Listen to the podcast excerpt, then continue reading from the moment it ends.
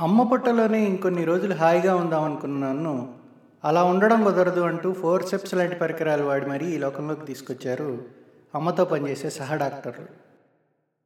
కళ్ళ ముందు హాస్పిటల్స్లో వాడే టూల్స్ కనిపించి కనిపించక శబ్దాలు వినిపించి వినిపించక నా అయోమయంలో నేనుంటే ఏవో మాటలు కూడా వీడు తెల్లగా బొద్దుగా బలేగున్నాడు అంటూ అట్లా ఓ నాలుగు చేతులు మారాక ఇంకా ఎన్ని చేతులు మారాలరా నాయన అనుకుంటూ ఉన్న పళాన నాలుగు ఆవులింతలు అరువు తెచ్చేసుకొని మెల్లగా నిద్రలోకి జారుకున్నా. ముప్పావు వంతు నిద్ర పావు వంతు మెలకువ. మెలకువలో అమ్మ స్పర్శ అమ్మ గొంతు కోసం వెతుక్కునే నన్ను పెద్దయ్యాక ఏమవుతాడో వీడు అని అమ్మా నాన్నతో పాటు అందరూ అనుకుని అన్నప్రాసన మొదలుపెట్టేసి ఏవో బుక్కు పెన్ను బంగారు గొలుసు లాంటివి ముందర పెట్టారు ఆ రోజున. కానీ చూసేవాళ్ళని సంభ్రమాశ్చర్యాల్లో ముంచుతూ వాటిలోంచి ఓ చిన్న కత్తిని పట్టుకొని అప్పటికప్పుడే వీర్లమైపోయాం బహుశా అక్కడే నా ఫ్యూచర్కి నాంది పడిందేమో పనిముట్లతో ముడిపడి ఉండే వృత్తితో. రాజ్యాలు వాటి నిలే రాజులు అప్పటికి అంతరించిపోవడంతో. అందుకు తగ్గట్టే చిన్నప్పటి నుంచి ఇంట్లో ఉండే స్పానరు హ్యామరు టెస్టర్ లాంటివి నన్ను తెగ ఆకర్షించి వాటితో ఆడుకోవాలనిపించేది. అవన్నీ మా నాన్న చిన్న చిన్న పనుల కోసం వాడేవాళ్ళు ఇంట్లో. అవి ఎలా వాడాలి అని మా నాన్న నిసిగిస్తూ గమనిస్తూ ఛాన్స్ దొరికితే అవి ఎలా వాడాలో కాస్త తెలుసుకున్నాను. ఇక ఆ విజ్ఞాన రసగుళిక మన బుర్రలో పనిచేయడం మొదలుపెట్టి మా నాన్న ప్రేమతో కనిపించిన సైకిల్ మొత్తం విప్పేసి తిరిగి ఎన్నిసార్లు బిగించినా బోల్డన్ని నట్లు బోల్ట్లు మిగిలిపోతూ ఉండడంతో మెకానిక్ వచ్చి బిగించేవాడు. ఒక విషయం తెలుసుకోవడానికి అది నాన్న నాకు ఫ్రీడంతో ఇచ్చిన అవకాశం అనుకుంటా. అదే ఇంకాస్త ముందుకెళ్ళి మెకానికల్ ఇంజనీరింగ్ చేసే అవకాశం కూడా కలిగించిందేమో అమ్మ డాక్టర్గా నాన్న ఇంజనీర్గా పనిచేస్తూ నేను చెల్లెలు స్కూల్కి వెళ్ళొస్తూ మా ఇల్లంతా తెగ హడావుడిగా ఉండేది. ఇంత జరుగుతున్న మధ్యలో మధ్యలో మన ప్రయోగాలు మనమే కదా. ఒకసారి అమ్మ అడిగింది పెద్దయ్యాక ఏమవుతావురా? అని. ఠక్కున మన సమాధానం డ్రైవర్ అవుతా. కాసేపు ఓ భయంకరమైన నిశ్శబ్దం. అమ్మకు మన రుచులు అభిరుచుల సంగతి తెలియదు కదా పాపం. నన్ను అదోలా చూస్తూ ఏదో అనుకుంటూ వెళ్ళిపోయింది. నాకు అత్యంత ఇష్టమైన బస్సు ప్రయాణంలో ఎప్పుడూ ఓ స్పెషల్ సీట్ రెడీ. అదే డ్రైవర్ పక్కనున్న ఇంజిన్ బానెట్. అది ఎలా ఉన్నా సరే డ్రైవింగ్ గమనిస్తూ కాస్త డ్రైవర్ బుర్ర తింటూ మనకు కావాల్సిన విషయాలు రాబడుతుంటే కొన్న టికెట్కి పూర్తి న్యాయం చేసినట్టే. అలా బానెట్ మీద కూర్చొని అద్దంలోంచి సుదూరాన తార్ రోడ్డు మీద ఏర్పడే ఎండమావుల్ని చూడడం ఒక గొప్ప అనుభూతి. నాన్నలో కాస్త నిశ్శబ్దత గంభీరత ఎక్కువ. అది పని ఒత్తిడి వల్ల అని తాతయ్య చెప్పేవాడు.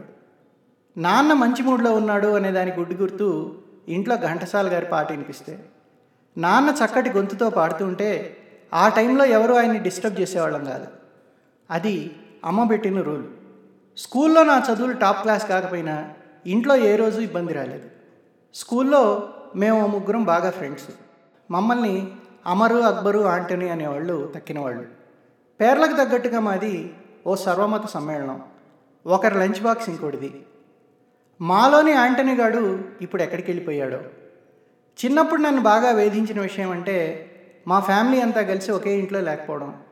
గవర్నమెంట్ ఉద్యోగులుగా అమ్మా నాన్న చాలా ఊళ్ళు తిరుగుతూ మా ఇద్దరిని చెరొకరిని పంచుకొని చదివించేవాళ్ళు తాతయ్యని విషయం అడిగితే నిజాయితీకి శిక్ష అనేవాడు. అర్థమయ్యేది కాదు. నా ప్రయాణ పదనిసలు ఇంకొంచెం ముదిరి హాస్టల్లో ఉండాల్సి వచ్చో లేక టౌన్ పక్క పల్లెల్లో బంధువులతో ఉంటూ రోజు బస్సులో వచ్చి స్కూల్ బస్సు పట్టుకొని తిరిగి మళ్ళీ పల్లె బస్సులో ఇల్లు చేరాల్సి వచ్చేది. కానీ ఆ తిరిగే శిక్ష మెల్లగా నన్ను బస్సు మీద ప్రేమకు దూరం చేయడం మొదలుపెట్టింది. నేను పదో తరగతిలో ఉన్నప్పుడు తాతయ్య అన్న మాటలు అర్థమైన రోజు రానే వచ్చింది. నాన్న పనిచేసే కరెంట్ సబ్ స్టేషను క్వార్టర్సు అన్నీ కలిపి కాలనీలోనే ఉండేవి. ఆఫీసు ఇల్లు పక్కపక్కనే ఉండేవి. పనుల కోసం చాలామంది రాకపోకలు సాగేవి. అలా రాజకీయ నాయకులు కూడా వచ్చి కాస్త కఠినంగా మాట్లాడితే నాన్న వాళ్ళని గెటౌట్ అనడం తోట ఆఫీసర్లు నాన్నకు సపోర్ట్ చేయడం జీప్ డ్రైవర్ వాళ్ళకి సర్ది చెప్పడం ఇలా రభసయింది రికమెండేషన్ పద్ధతిలో వాళ్ళ పని కావాలనడం నాన్న రూల్స్ మాట్లాడడంతో ఈ గొడవంతా. ఇక మళ్ళీ ట్రాన్స్ఫర్ మామూలే. ఇవే విషయాల మీద అమ్మ కూడా నాన్నకు ఒత్తాసు పలకడం జరిగేది. నాన్న ఎందుకు గంభీరంగా నిశ్శబ్దంగా ఉండేవాడో అర్థమైంది.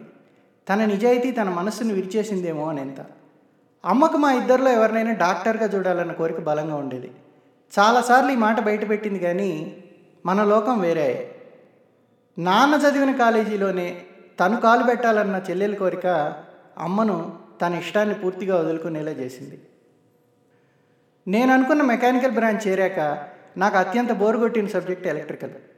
ఇదే విషయంపై ఎలక్ట్రికల్ ఇంజనీర్ అయిన నాన్నతో కూడా నాకు మంచి డిబేట్ నడిచేది. నా లాజిక్ ఒకటే కనపడిన దాని గురించి ఊహించి ఎలా చదవడం అని. ప్లగ్లో వేలుపెట్టి చూడు అండపిండ బ్రహ్మాండాలు కనిపిస్తాయని నాన్న అనడం నాకు ఇంకా గుర్తు. మా చర్చ చాలా ఆసక్తికరంగా ఉంటూ నాన్న దగ్గర ఎన్నో విలువైన విషయాలు నేర్చుకునే అవకాశం కలిగించింది నా చిన్నప్పటి నాన్నకు ఈ నాన్నకు మధ్య ఈ చర్చల ద్వారా వచ్చిన కొత్త మార్పు నేను అమ్మ గమనించాం. చాలా ఆనందపడ్డాం. అలా సాగుతున్న నా కాలేజీ లైఫ్లో ఒక పెద్ద షాక్ మా నాన్న చనిపోవడం.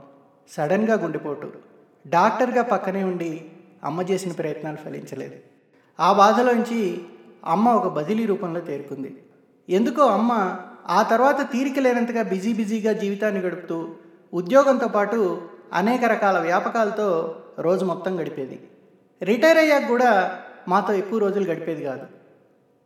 అమెరికాలో ఉన్న మా చెల్లెల దగ్గరికి వెళ్ళి బోరు కొట్టి రెండు నెలలకే తిరిగి వచ్చి నాకు ఇవన్నీ జైలు జీవితాల్లో ఉన్నాయి. నాకంటూ గుర్తింపున్న నా చిన్న ఊరే నా ప్రపంచం. అది నాకు చాలు అనేది. ఒకరోజు అర్ధరాత్రి కిందింటి వారి నిద్రలేపి హాస్పిటల్కి తొందరగా తీసుకెళ్ళమని అడగడం మెల్లగా వాలిపోవడం జరిగాయి.